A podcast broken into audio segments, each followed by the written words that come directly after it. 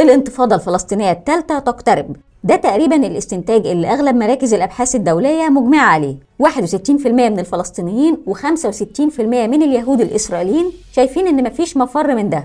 وسط الظروف دي يمكن تكون الفصائل الفلسطينية خايفة من السيناريو ده أكتر من الإسرائيليين نفسهم. مستغرب؟ كلمة السر في اللغز ده هيكون تنظيم عرين الأسود الجديد. يطلع مين التنظيم ده وإيه موضوع الانتفاضة الثالثة؟ وليه ممكن يكون خوف الفصائل أكتر من إسرائيل؟ ده اللي هنشرحه في حلقة النهاردة. أنا سالي حسام ومعايا محمد شوشة في بودكاست سين جيم في دقائق.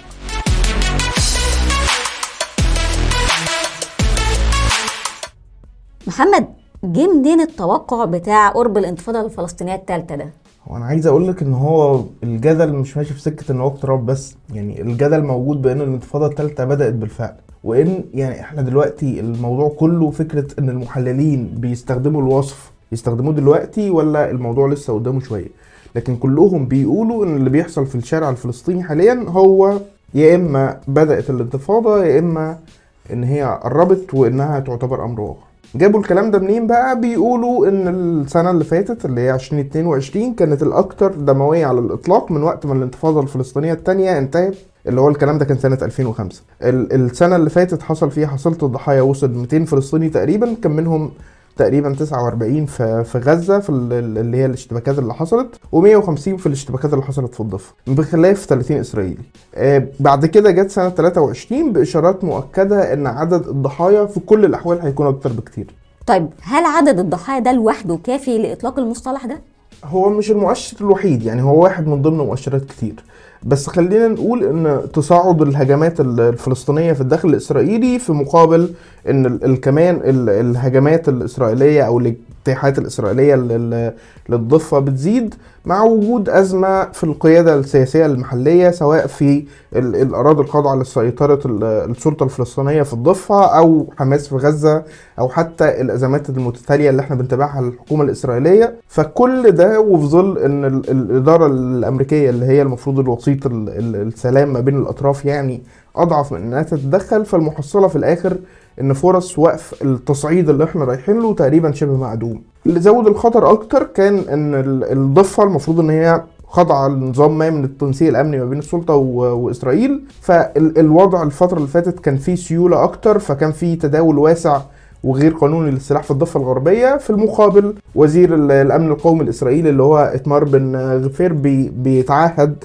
للمستوطنين بأنه هيسهل حمل السلاح على المدنيين الإسرائيليين والأهم من كل ده كان إن في التنظيم الفلسطيني الجديد اللي إحنا شاورنا عليه في المقدمة اللي هو عرين الأسود. طب ما كل فترة بيطلع تنظيم جديد في فلسطين، إيه المختلف في عرين الأسود؟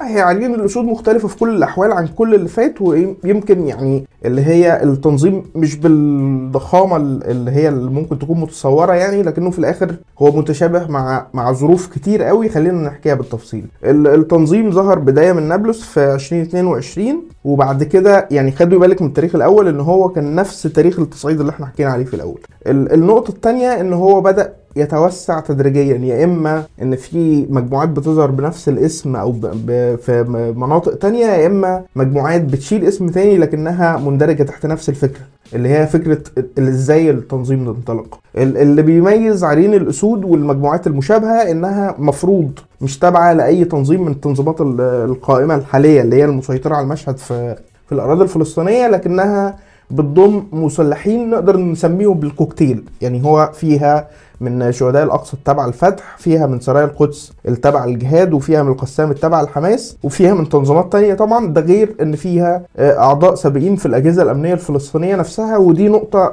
لازم نقف عندها. النقطة الأهم إن العدد كبير من أعضاء المجموعات دي عندهم روابط عائلية إما مع القيادات الكبيرة في فتح في في المدن الفلسطينية في الضفة يعني أو القرايب من الأجهزة الأمنية. الأجهزة الأمنية دي فكرتها ببساطة النقطة دي قلنا نقف عندها ليه؟ لأن الأجهزة الأمنية دي هي المفروض إن هي شايلة مهمة التنسيق الأمني مع إسرائيل بحسب الاتفاقيات الموقعه بين السلطة وإسرائيل. فبالتالي المفروض إن هو الأجهزة دي عند مرحلة معينة عشان تحتفظ بنفس درجة الهدوء في الضفة بتنقل معلومات لإسرائيل أو إسرائيل بتبلغها بمعلومات إن هي هتعمل حملات مثلا في الض- في الضفة أو غيرها يعني. فبالتالي ال... ال... هنا القصة إيه بقى؟ إن فكرة إن توصل إسرائيل إن السلطة الفلسطينية تبلغ عنهم معلومات لإسرائيل فيسهب تعقبهم تقريبا محدودة جدا. واللي هو كمان في نفس الوقت بيبقى عندهم معلومات دايمة عن ال... ال... الحملات الأمنية اللي إسرائيل ناوية تعملها في الضفة فهم شبه آمنين.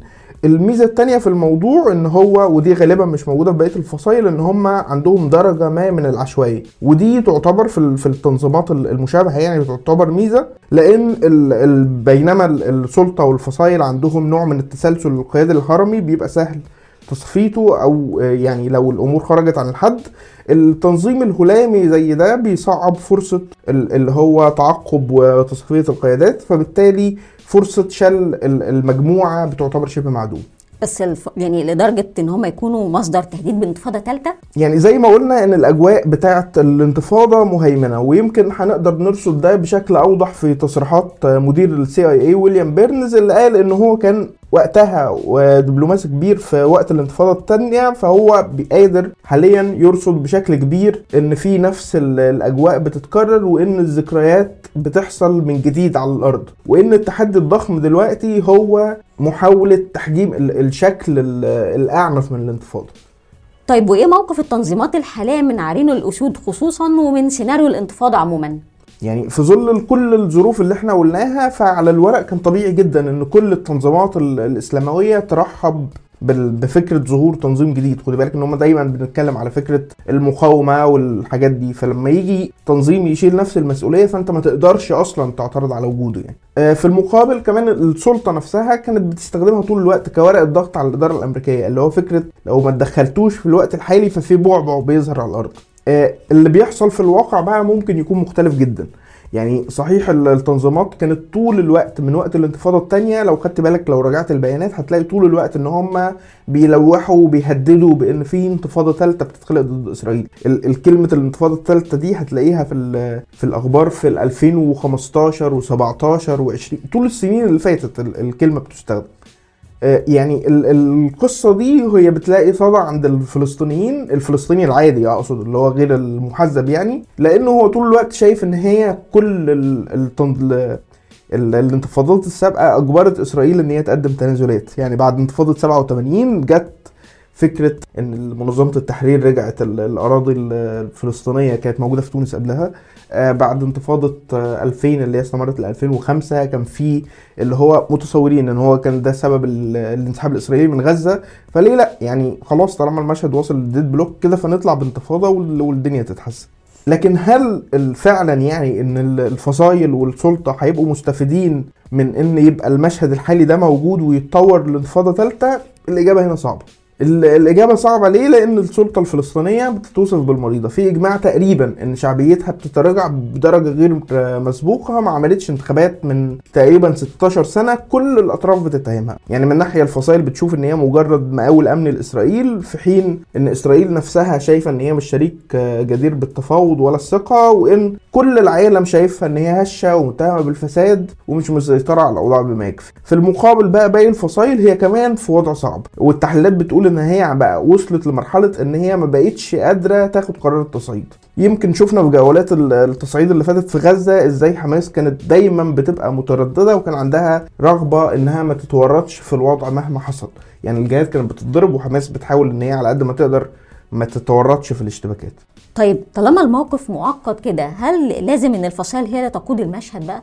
يمكن هي دي النقطة الأهم في في قراية المشهد، ال- خلينا نراجع التاريخ كده هتلاقي إن ما يسمى بالثورة الفلسطينية المعاصرة اللي هي بدأت سنة 65 كانت نقطة انطلاق آه، ال- التنظيم الفلسطيني اللي هو بعيد عن السيطرة الإسلاموية اللي هي كانت مسيطرة قبلها على الصراع مع إسرائيل اللي هي كانت نقطة ميلاد حركة فتح اللي قدرت تدير المشهد من الوقت ده وتقريبا لغاية دلوقتي. في المقابل جت الانتفاضة ال- الفلسطينية الأولى وكان معاها الميلاد الحقيقي لحماس. اللي هي قدرت من يعني تنظيم الإخوان من خلال النقطة دي كان قادر إن هو بعد ما كان تقريبا نحي عن المشهد بدأ يرجع بشكل كبير جدا للقيادة والسيطرة على الأرض. ومنظمة التحرير كمان باعتبار إن هي كانت في الوقت ده لسه موجودة يعني فهي كانت قادرة إن هي تتقاسم قيادة المشهد وإنها ترجع زي ما قلنا من تونس على الضفة وغزة وإنها تكسب الشرعية اللي هي تبقى بين قوسين الممثل الشرعي والوحيد للشعب الفلسطيني لأنها آه، أجبرت إسرائيل من خلالها على توقيع الاتفاق السياسي مع الفلسطينيين. وبعدها جت انتفاضة ال 2000 واللي قلنا إن الفلسطينيين طول الوقت بيربطوها إن هي فكرة النهايه 2005 جاء بعدها ال- الانسحاب الإسرائيلي وحاد الجانب من غزة وبعدين إن حماس تكسب الانتخابات في العموم وتسيطر على القطاع اللي انسحبت منه إسرائيل في آخر انتخابات اتنظمت السلطة. بعد كل اللي إحنا شرحناه ده فالتحليلات تقريبا- مجمعة إن أي تغيير جذري كان بينشأ في ال- في الوضع في فلسطين كان بيبقى نتيجة إن في جيل جديد أصغر في السن بيتولد في ظروف محبطة. ال- الظروف دي بتبقى اتولدت نتيجة التغيير اللي قبله فهو كمان بيبقى مصاب بالإحباط إن الحلول والقيادات الحالية مش قادرة إن هي تحسن ظروف معيشته فبالتالي الجيل الجديد ده بيسعى لتسلم ال- القيادة. بعد القصة دي بقى إحنا دلوقتي في مشهد جديد قلنا إن هو بيتخلق. مين ال- اللي بالجيل الجديد اللي بيتخلق ومستعد لتسلم الراية والقصة دي. تقصد عرين الأسود؟ هو ده بالظبط.